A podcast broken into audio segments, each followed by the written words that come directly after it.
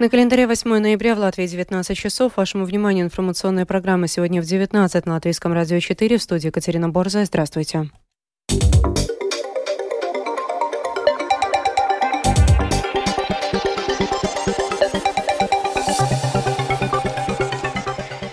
Вот основные темы выпуска. В октябре годовая инфляция в Латвии составила 2,1%. Рижская дума сегодня поддержала поправки в бюджет самоуправления на 2023 год.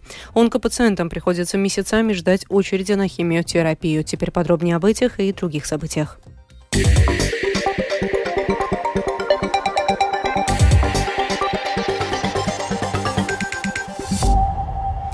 Потребительские цены в октябре этого года по сравнению с сентябрем в Латвии снизились на 0,4%, а за год в октябре этого года по сравнению с октябрем 2022 года выросли на 2,1%, тогда как месяцем ранее годовая инфляция составляла 3,3%, свидетельствуют данные Центрального статистического управления. В то же время за 12 месяцев средний уровень потребительских цен по сравнению с предыдущими 12 месяцами вырос в октябре на 12,3%.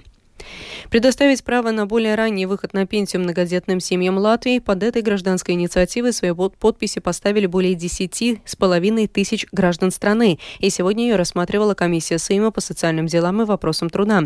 Предложение вызвало содержательные дебаты. Большинство депутатов комиссии согласны, что подобное решение должно быть принято, тогда как Министерство благосостояния считает, что оно будет демотивировать людей дольше оставаться на рынке труда. За заседанием следил Михаил Никулкин.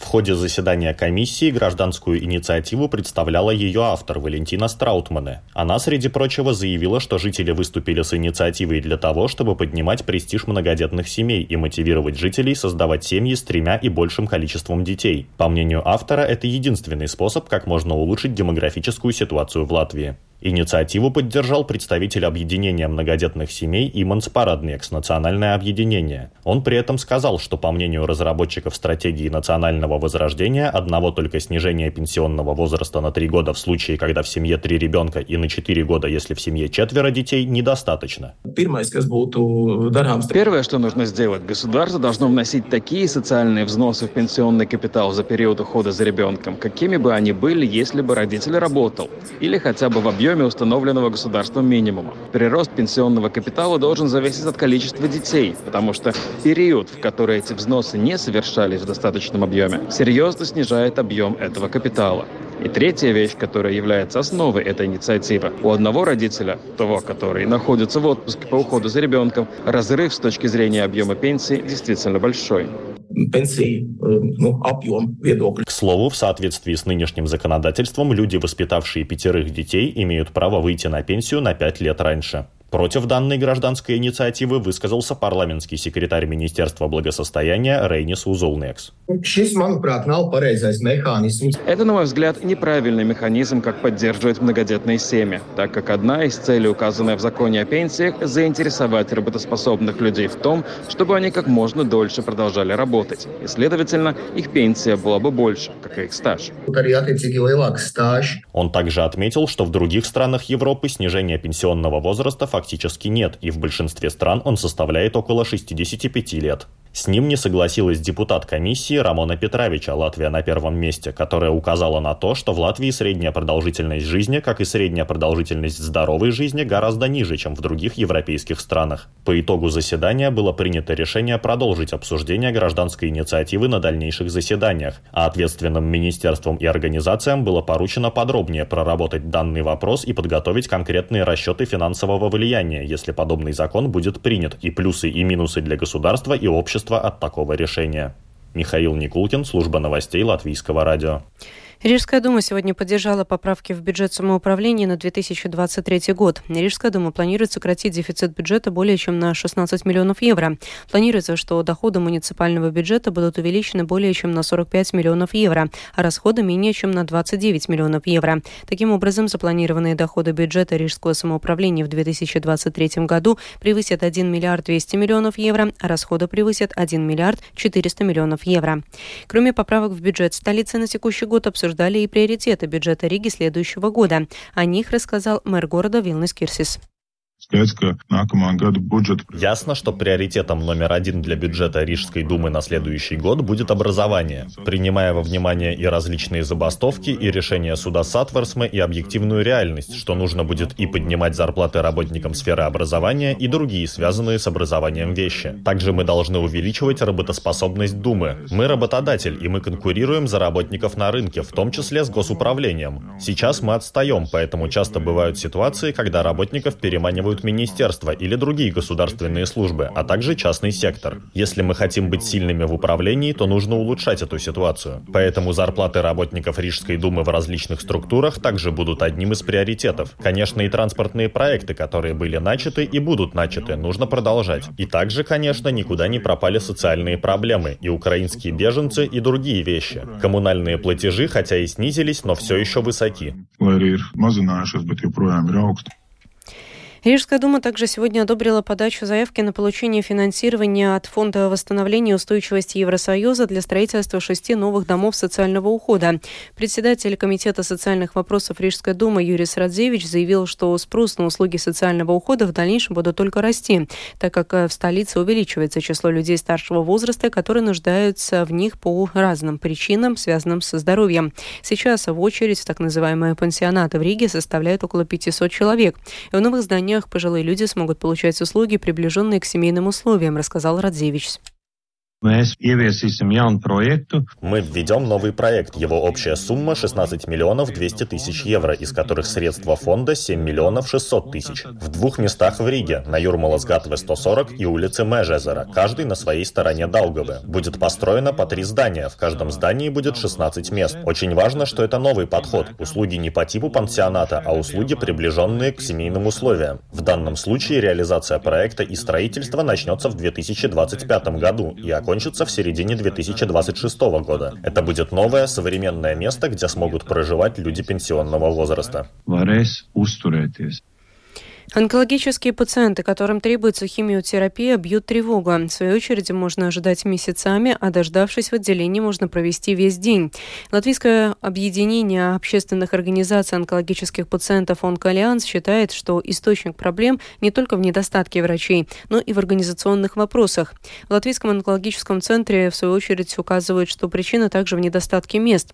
С 21 ноября в отделе предусмотрена реорганизация, после чего мест станет больше, но на время ремонта ремонта их число снизят с нынешних 50 до 30. О неудобствах, с которыми приходится сталкиваться пациентам, приходящим в курс химиотерапии в сюжете Михаила Никулкина. Длинные очереди на химиотерапию – это долго нерешаемая и не приведенная в порядок проблема, которая вновь стала актуальной в последние дни, говорит председатель правления Онкоальянса Ольга Валциня. Ждать курса приходится больше месяца, иногда даже два и три месяца. В случаях, когда химиотерапия является предварительным условием для операции, эти задержки отдаляют ее, хотя хирурги могли бы провести операцию и быстрее, отмечает Валциня. Мы тоже, например, слышали от хирургов, что они готовы проводить операции в течение двух недель, но если до операции необходима химиотерапия, то все может растянуться на несколько месяцев.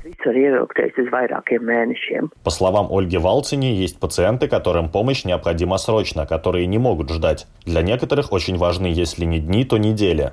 К тому же на протяжении всего курса химиотерапии необходимы визиты к врачу, и не все из них оплачивает государство. Такой визит, если консультирует профессор, стоит 40-50 евро, иногда и 80 евро. Глава Онкоальянса знакома с пациенткой, которая в течение полутора лет перед каждым сеансом химиотерапии платила за визит такие суммы. Организация при этом указывает, что не хватает и врачей. 25-30 пациентов в день слишком много для одного специалиста. К сожалению, пациентам приходится ждать и тогда, когда их очередь на химиотерапию наконец подошла. Даже если запланированное время рано утром, в клинике можно провести долгие часы, ожидая в живой очереди. По словам Алинты Хегмана, химиотерапевта крупнейшего в Латвии медучреждения, в котором проводят химиотерапию, Латвийского онкологического центра, рабочая нагрузка в стационаре очень большая.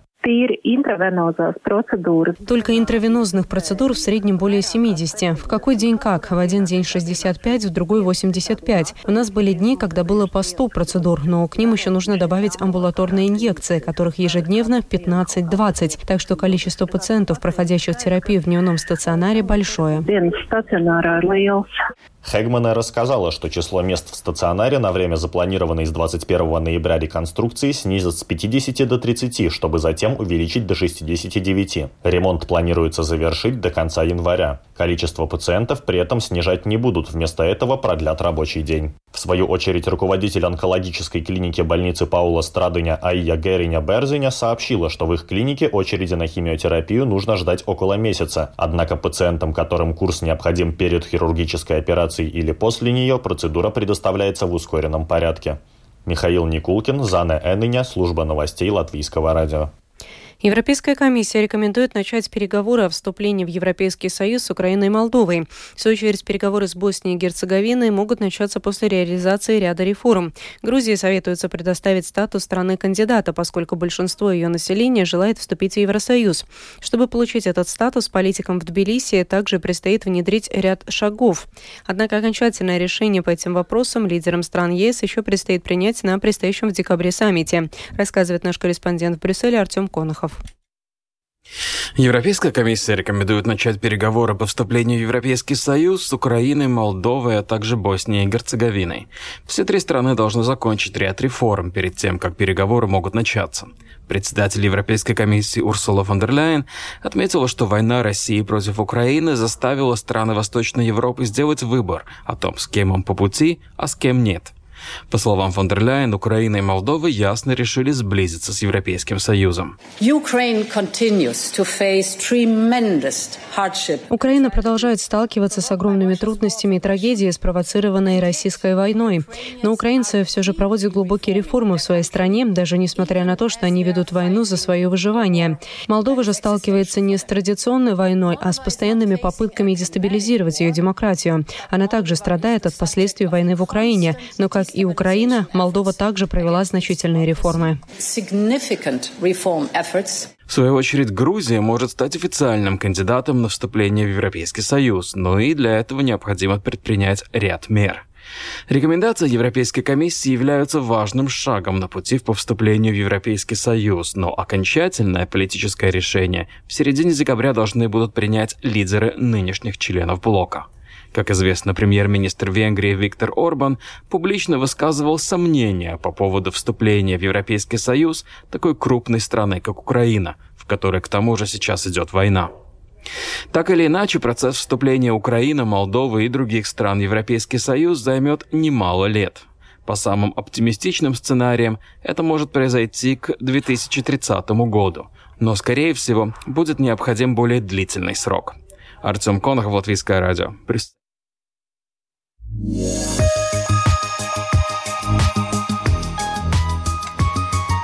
О погоде в завершении выпуска. В ближайшие сутки в Латвии будет облачно, временами с прояснениями. В ночные часы местами образуется туман с видимостью от 500 до 1000 метров.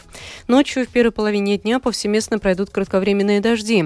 Ветер южный 3-8 метров в секунду. Температура воздуха ночью по Латвии от плюс 3 до плюс 8 градусов. Местами на побережье до плюс 9. И днем по стране ожидается от плюс 6 до плюс 10 градусов. В Риге будет облачно, иногда с прояснениями. Ночью в первой половине дня периодически периодически будет идти дождь. Ветер южный 3-7 метров в секунду. Температура воздуха ночью в столице плюс 5, плюс 6 градусов, днем плюс 9, плюс 10. Медицинский тип погоды второй благоприятный. Читайте наши новости также в Facebook на странице Латвийского радио 4 на портале Русалас МЛВ. Обзорные выпуски в 13 и 19 часов выложены на крупнейших подкаст-платформах и называются «Новости дня» Латвийское радио 4. Кроме того, слушать новости, передачи, прямой эфир можно в бесплатном приложении «Латвия с радио» на вашем смартфоне. Оно доступна в Google Play и App Store. Это была программа «Сегодня в 19, 8 ноября». Продюсер ведущего выпуска Екатерина Борзая.